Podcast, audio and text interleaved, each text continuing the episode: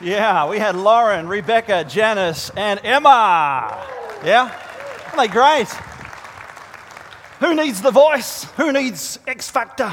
Who needs Australia's Got Talent when you've got talent like that in church?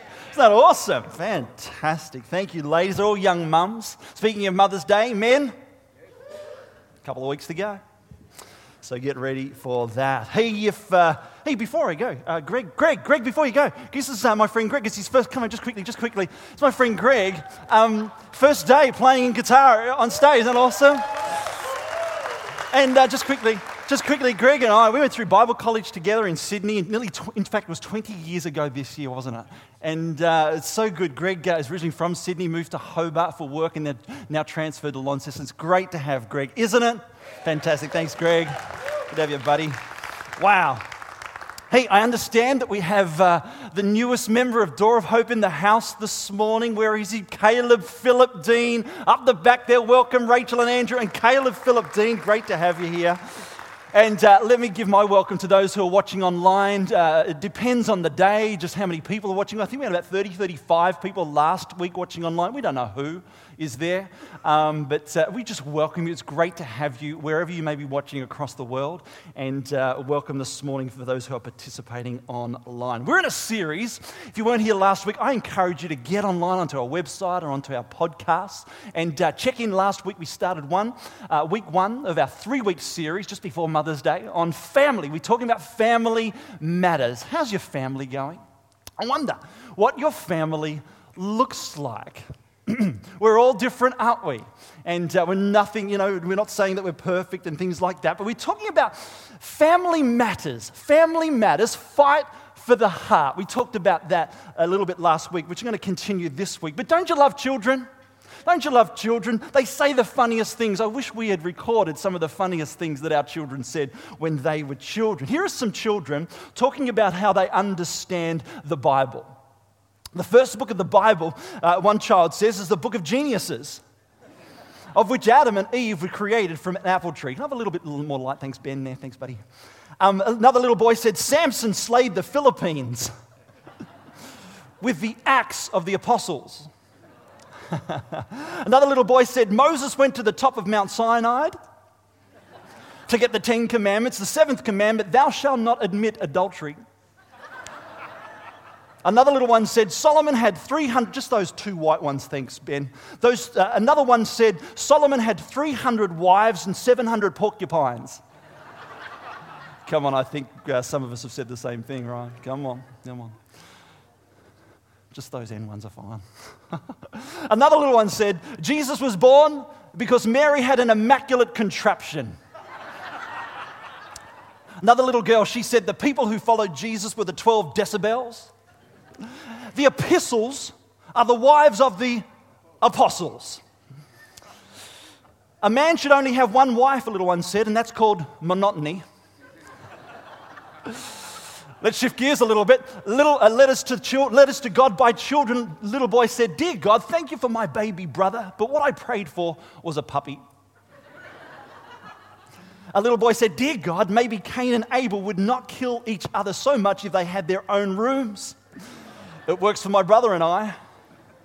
Dear God, I bet it's very hard for you to love all the people in the world. There are only four people in my family, I can never do it. I'll finish up with this letters to pastors. Dear Pastor, I'm sorry I can't put more money in the offering. My dad didn't give a raise in my pocket money. Could you please have a sermon about raises for pocket money? Dear Pastor, how does God know the good people from the bad people? Do you tell him, or does he read about it in the newspapers? Last one. Dear Pastor, I really liked your sermon on Sunday, especially when it finished. Come on, let's give the kids a clap. Let's move on. All right. All right, last week we talked about Nehemiah, Nehemiah chapter 4. Nehemiah was a cup bearer. His role was uh, the responsibility as a butler uh, to, to eat of, drink of the cup and to eat of the king's plate before he did, just in case the, in case the king was poisoned. What a job that was. So Nehemiah. Nehemiah was responsible to rebuild the walls of Jerusalem. Remember this story? And he put, of all people, he put families, families to fight for the rebuilding of the walls, to protect, and as their border. It was a big thing back in those days, of course. So that was Nehemiah. We talked about that, but he put families in place to fight. And that's uh, what Dorothy, Dorothy is in fact going to come and share next Sunday. I think it's the first time in a full kind of sermon way. Our Hope Generation minister is going to come and share with us a little bit more about this next Sunday, something to look forward to. Then we talked about Moses. Moses, uh, in Deuteronomy chapter 6, was, uh, uh, they were approaching the promised land, as, and as Moses is their leader, the father, Moses was speaking to the Israelites on behalf of God and the importance of the families, that song, that beautiful song we've just heard, the importance of passing on their faith to the next generation. And Moses, in his leadership, he struggles in leading the Israelites and, and, and, and helping them connect to God and to obey God. And here they are in the wilderness for 40 years. On an 11 day trip, it took them 40 years to get to the promised land in Canaan. And, uh, and God's faithfulness, this was all because of God, God's faithfulness that they landed to where they landed. And so, and from now on, as, as Moses stood before the people and said, Hear, O hear, if there's one thing you can listen to, listen to this Deuteronomy chapter 6, he says, Hear, O hear, O Israel, for God is one. For God is who He is. For God is God. And so from now on, everything is going to be different. We're going to move from that sense of fear of God to the love of God. It was the first time to love God was introduced. They knew of God's love, they knew to love one another. But here in Deuteronomy, chapter 6 it was the first time as Moses stood before them and says, to love, love God. It actually removes from religion to relationship for the first time for his people. And so here, it's, it's God's character that's being introduced to the people of God, that God can be trusted, not because the people deserve it. Not because they're going from the wilderness to the promised land that they deserve it. It's anything that they've done, anything but. You read Deuteronomy chapter 6. In fact, it's because who God is. And by the way, the next generation is watching you. That's what Moses is saying here. And so there's no longer rules, but it's about relationship. And this is a game changer for the, for the Israelites. And so we said last week, as we talk about family, that we all come from families. We all come from a family. That's how we brought into this world. And uh, family is universal, isn't it? And families aren't awesome by accident, are they? In fact, by accident, they're quite average. That's why we have to work hard. That's why we have to fight for our family. Fisticuffs, not physical kind of deal.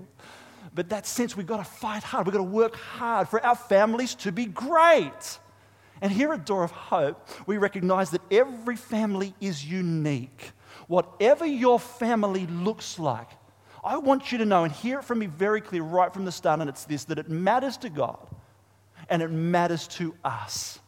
So, once again, we're not trying to create this perfect picture of what family should look like. We're invited. We are invited into a bigger story. Which brings us to part two. Part two. Um, for some years, we've settled on five family values. I briefly touched on this last week.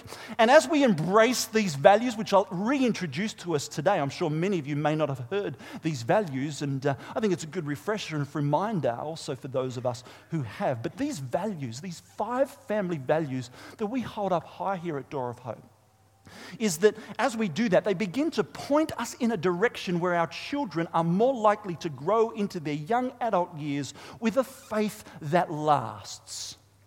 Last week, uh, I, I, shared three guiding statements, and the first guiding statement was, that, was this that parents are the greatest influence in their child's life, bar none hands down, you are the greatest influence in your child's life. I also went on to, to say, which I'm going to uh, uh, share a little bit more into, however, here today, however, you are not the only influence that your child needs. Because if all they get is me, all they get is me. They, they get a few of my strengths, but gee, they get a lot of weaknesses. And so, here's what we believe in family value number one, and it's this that our children will need a wider circle of influence as they grow and develop into all that God has for them. This is family value number one here at Door of Hope a wider circle of influence. Now, the, the, the idea behind this is this is that parents need to pursue strategic relationships that provide another voice in their child's life saying the same kind of things a loving parent would say. All right, let's think back to when you were growing up. When you were growing up, maybe the chances are that there was an adult who took special interest in you outside that of maybe a guardian or a parent or parents. They took special interest in you. Maybe it was a neighbor, maybe it was a friend, maybe it was a relative or a teacher of some kind. They saw you more, in fact, than just a relative or just a student or just a neighbor. I wonder who that person or people might have been for you. They cared about you. They took interest in you. They encouraged you in life. It somehow, they were hugely influential in your life. Now, having said that, think about your children and ask this Do they have anyone like that in their lives right now? Because as we reflect, reflect back to the community uh, that Moses and the people of Israel were forming, with God at the center, as we think about that, because we believe that this was actually God's design from the beginning. As influential as you and I are as parents, He didn't intend us to parent alone. What we believe is that God intended for us to widen the circle of influence. Last week, as I mentioned already, we've already talked about Nehemiah, We've talked about Moses. Now let's go to the New Testament. Let's see what Jesus himself has to say about family. Because in Matthew chapter 12, Jesus kind of explodes the traditional de- definition of family, not in a bad way. And now, this is not a well known passage, but gee, it's fascinating. I don't know if you've read this in Matthew chapter 12, where, and it's entitled The True Family of Jesus. In Matthew chapter 12, uh, verse 46, if you have your Bibles, it's going to be on the screen, but feel free. Matthew chapter 12, verse 46 says this While Jesus was still talking to the crowd, who was Jesus talking to? A crowd, just maybe similar to this, maybe. His mother and brothers stood outside. Jesus was talking to the crowd. Who was outside? His, mother's and, his mother and brothers. They were wanting to what? To speak to him. Someone told him, Hey, Jesus, your mother and your brothers. They're standing outside and they are wanting to speak to you. Now, just press pause there for a moment. We'll continue the story at the moment. You got the scene? Jesus is teaching. There's this crowd. Uh, mother, brother, uh, brothers are outside. They're wanting to speak to him. Now, Jesus, of course, grew up in a family. Who was there? There was his mother, Mary, and his brothers, and his um, earthly father, his stepdad, Joseph, of course. So Jesus grew up in a family. And here he is, he's outside, and his family are wanting him. Yet he's teaching, he's busy getting ministry done. Now, just press pause there for a moment. When it comes to my family, my wife and boy here, my girls serving out in Hope Kids this morning, when gen- generally, and it's when it's appropriate, I'm in a role that this can happen, when they call me or message me, generally, generally, not always, when it's appropriate, I reply. Because when they need me or when they want me, I generally stop everything, generally stop everything and serve my family. Now, wouldn't you expect Jesus to do just that? Well, what does he do? Let's read on. In verse 48, it says this He replied to him, Who is my mother? And who are my brothers? Uh, what's come over Jesus to reply like this? Has he forgotten? Isn't this a little rude reply and what Jesus is? Is Jesus saying, I don't really care about my mum? I don't really care about my brothers. I don't really care who's outside. You watch what happens in verse 49. Pointing to his disciples with the crowd, pointing to the disciples in this room, he said, Here, here are my mother and my brothers. Now, before we think, before we jump to conclusion, is Jesus throwing his family out here? Certainly not. In fact, he's becoming more inclusive and he's inviting others in to the family circle. And he's saying that that's my mum and they're my brothers, absolutely, but so are you.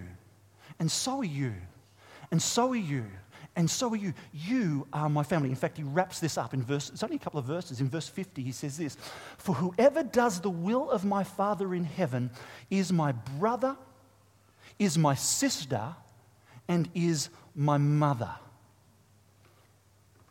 That's Jesus. This is the New Testament talking to us. We know that he still valued his mother and his siblings. How do we know that? Who was with Jesus at the cross in the very last moments? His mum was. Didn't Jesus even say something about that? Didn't Jesus say to take care of my mum? He loved his mum. And so he's not throwing out his mum at all. He didn't throw out his family. In fact, he's added to his family. He's including others as a part of his family. Now, this is consistent, remember? This is consistent with what is taught in the Old Testament. Jesus is teaching in a fresh way that Moses, what Moses taught the Israelites in Deuteronomy chapter 6 that the culture, the culture of the Israelites was that of community, the communal raising of children, multi generational support for parents. How many of us know that parents today need our help? They need our help. And this is what the church did way back.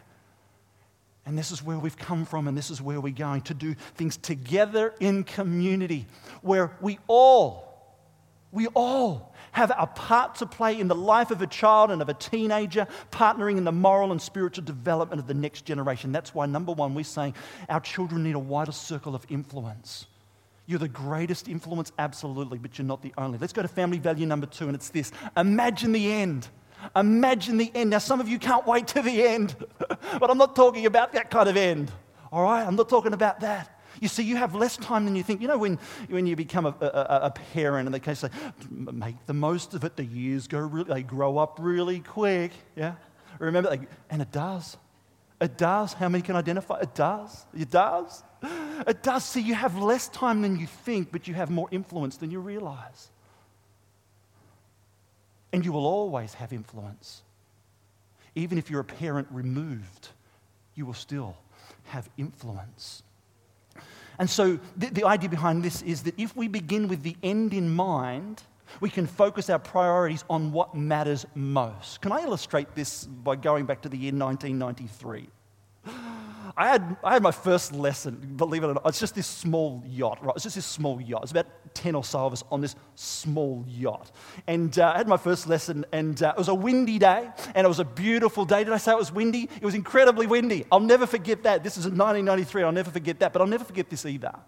When the instructor put me behind the wheel and said this In trying to keep this thing straight, I want you to fix a point on the horizon of where you want to go. Because he said your peripheral vision will sort out everything else. I've never forgotten that. I thought this was great advice for life in general, really. Because if you can stay focused on something that is your ultimate destination, it has an amazing way of sorting out what really does matter. Yes, some of you actually put this into place when it comes to schooling. I'm going to work towards this. Some of you put this in place when it comes to education. I'm going to work towards this, or a career. You have imagined the end. Now, interestingly enough, the Bible also encourages us to imagine the end for the next generation. It says this that if there's an end you should remember for your life and for the life of your children, it is this in Deuteronomy chapter 6, verse 5. And it's this to love the Lord your God with all your heart, soul, mind, and strength. And so instead of asking, what is it I want my child to do in life? Maybe we'd actually start asking God, who do you want my child to become? Because that's not a career question. That, in fact, is a character question. And when you focused on, when you focus on character, when you spoke, focus on spiritual formation or spiritual development, that impacts everything everything, who they are and will become as an employee, maybe who they become as a spouse, if that's the case.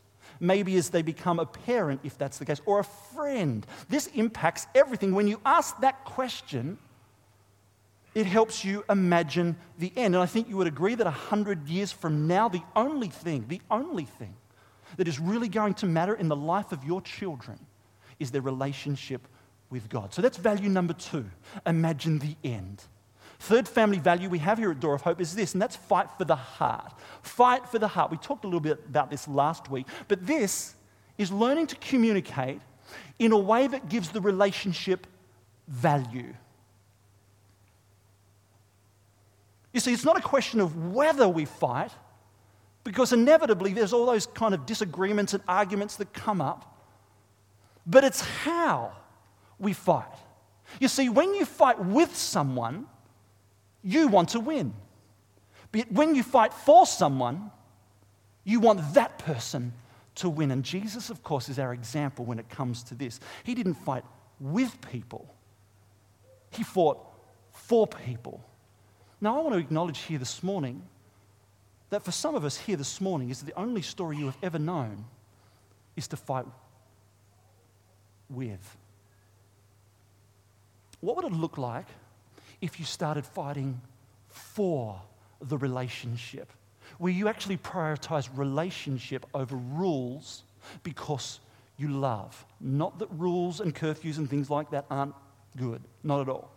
But listen to the point. In fact, I want to say this on behalf of Door of Hope Christian Church here this morning that we have techniques. There are techniques, sorry. There are techniques that we help our parents um, with. and so we, we have certain training courses, and I think we've got a list here on the screen. This is just three or four that we provide. The marriage course isn't even on here. But there are techniques that you can use in using language to help raise the next generation. One, two, three magic. A fantastic course. And it is, there is some kind of stuff going on there that is quite magic about this course. There's emotion coaching, there's engaging adolescents uh, for teenagers. There are these courses that help us relationally and with techniques in our language and how to speak to one another well. I know my wife and I have participated in these and are very, very thankful and have helped us in how to fight for the heart of our children rather than fighting with our children. I also just want to, if you've, got a, if you've got a phone here this morning, it's got a camera in it, feel free to take it out now because I'm inviting each and every one of us, not just parents, but to this course, this seminar that's coming up. If we can put that slide up, here we go, here it is. This is coming up uh, in less than a month, Saturday, May 20, 4 p.m. to 5.30 p.m. This could be the best 90 minutes of your parenting life. Feel free to get your phones out, take a photo of this. There's more information in the foyer on your way out this morning. Take a photo of this. We would love each and every one of you be here. To every stage our child goes through brings opportunities to grow physically, emotionally, socially, and spiritually. If we go to the next slide, thank you.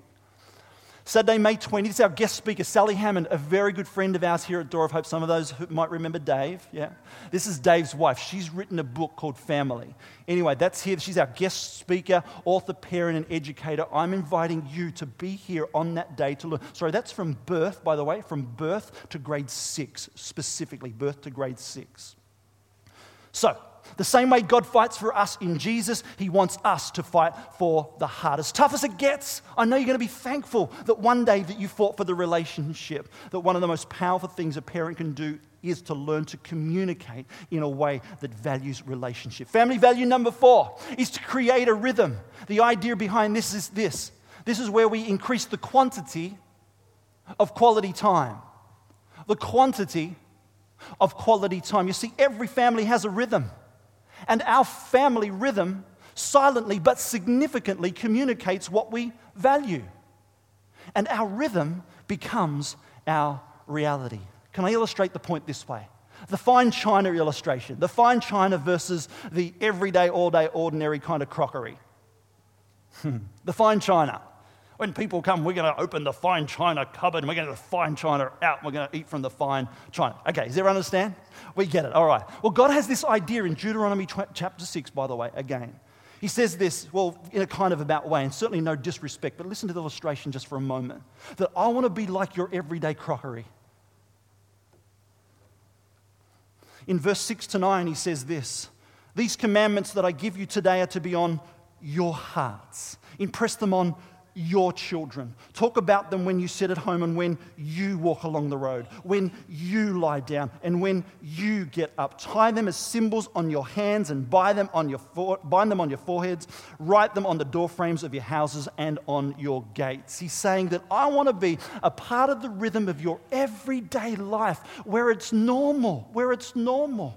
Yet maybe here's the reality of some of our homes here this morning that God is more like the fine, fine china than our everyday crockery.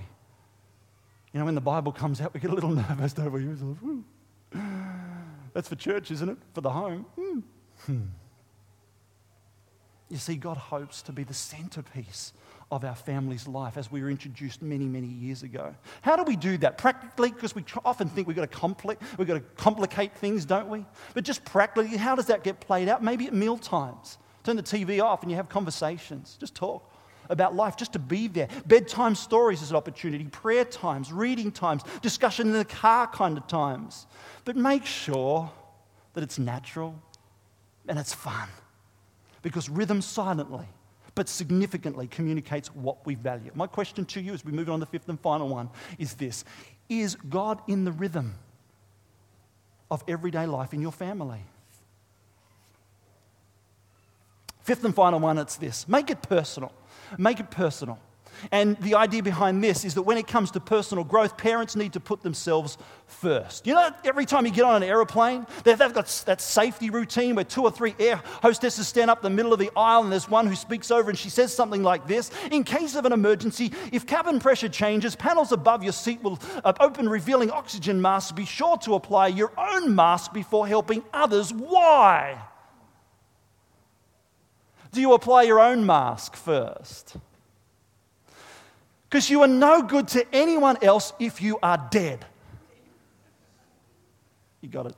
You got it. Hmm.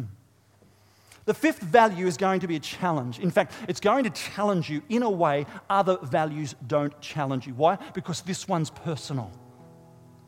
This one's personal.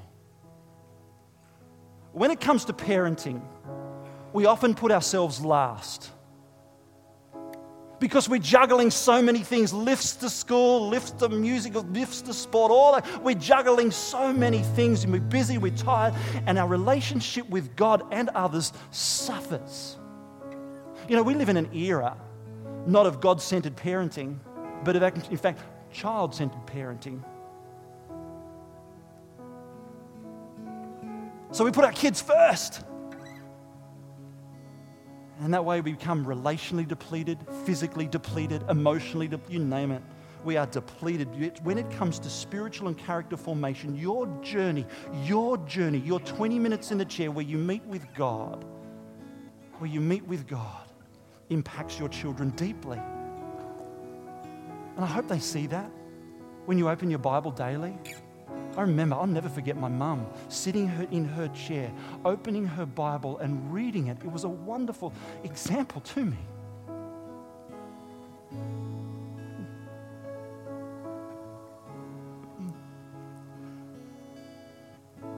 Your kids are watching you in a way they might not watch you in other ways when it comes to this.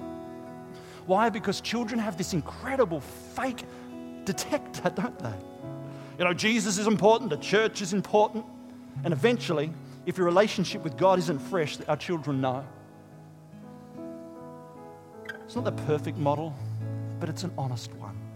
You know, the most important thing you can do for your children is when it comes to spiritual growth is to put yourself first and make it personal. What is Moses implying in Deuteronomy chapter 6 as we bring this plane into landing here this morning? It's this that it has to be in you for it to be in your children. It has to be in you before you can expect it to be in your children. To be on your hearts, on your mouths, on your lips. You know, one of the best gifts you can give your children and yourself is to make regular emotional, spiritual, physical, and relational deposits, but make it personal. Make it personal. There are our five family values. There are five family values. What are they? Widen the circle of influence. Imagine the end. Fight for the heart. Create a rhythm and make it personal. I wonder, as we keep those up there just for a moment, if we could, if God is prompting you in one of those particular areas that you need to maybe work on a little.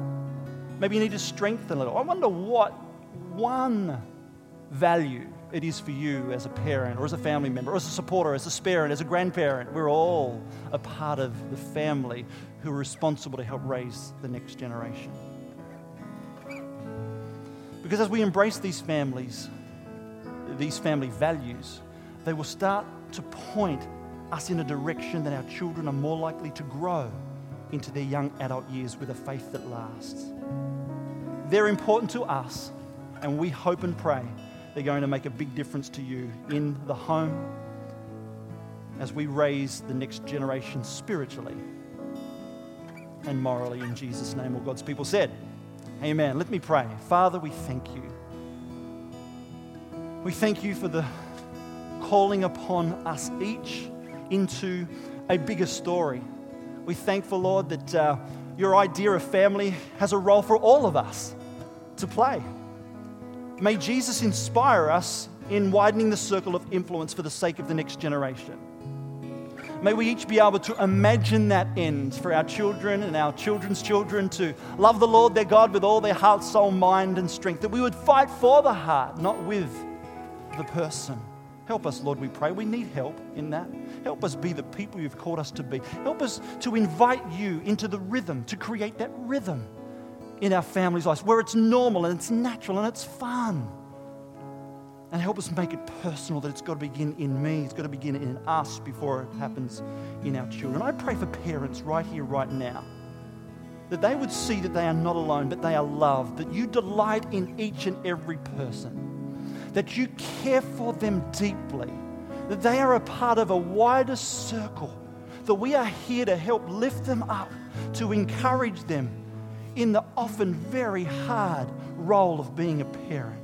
But they're a part of a, a bigger community and a family called the church that loves them and wants to support them and invest in them and their children. And I pray, God, that you would help us as Door of Hope Christian Church together in community, in your presence, by your grace. And it's through the, the name of Jesus Christ, our Lord and our Savior. In Jesus' name we pray these things. Amen and amen. Give a big thanks to Steve. Thank you so much, Steve.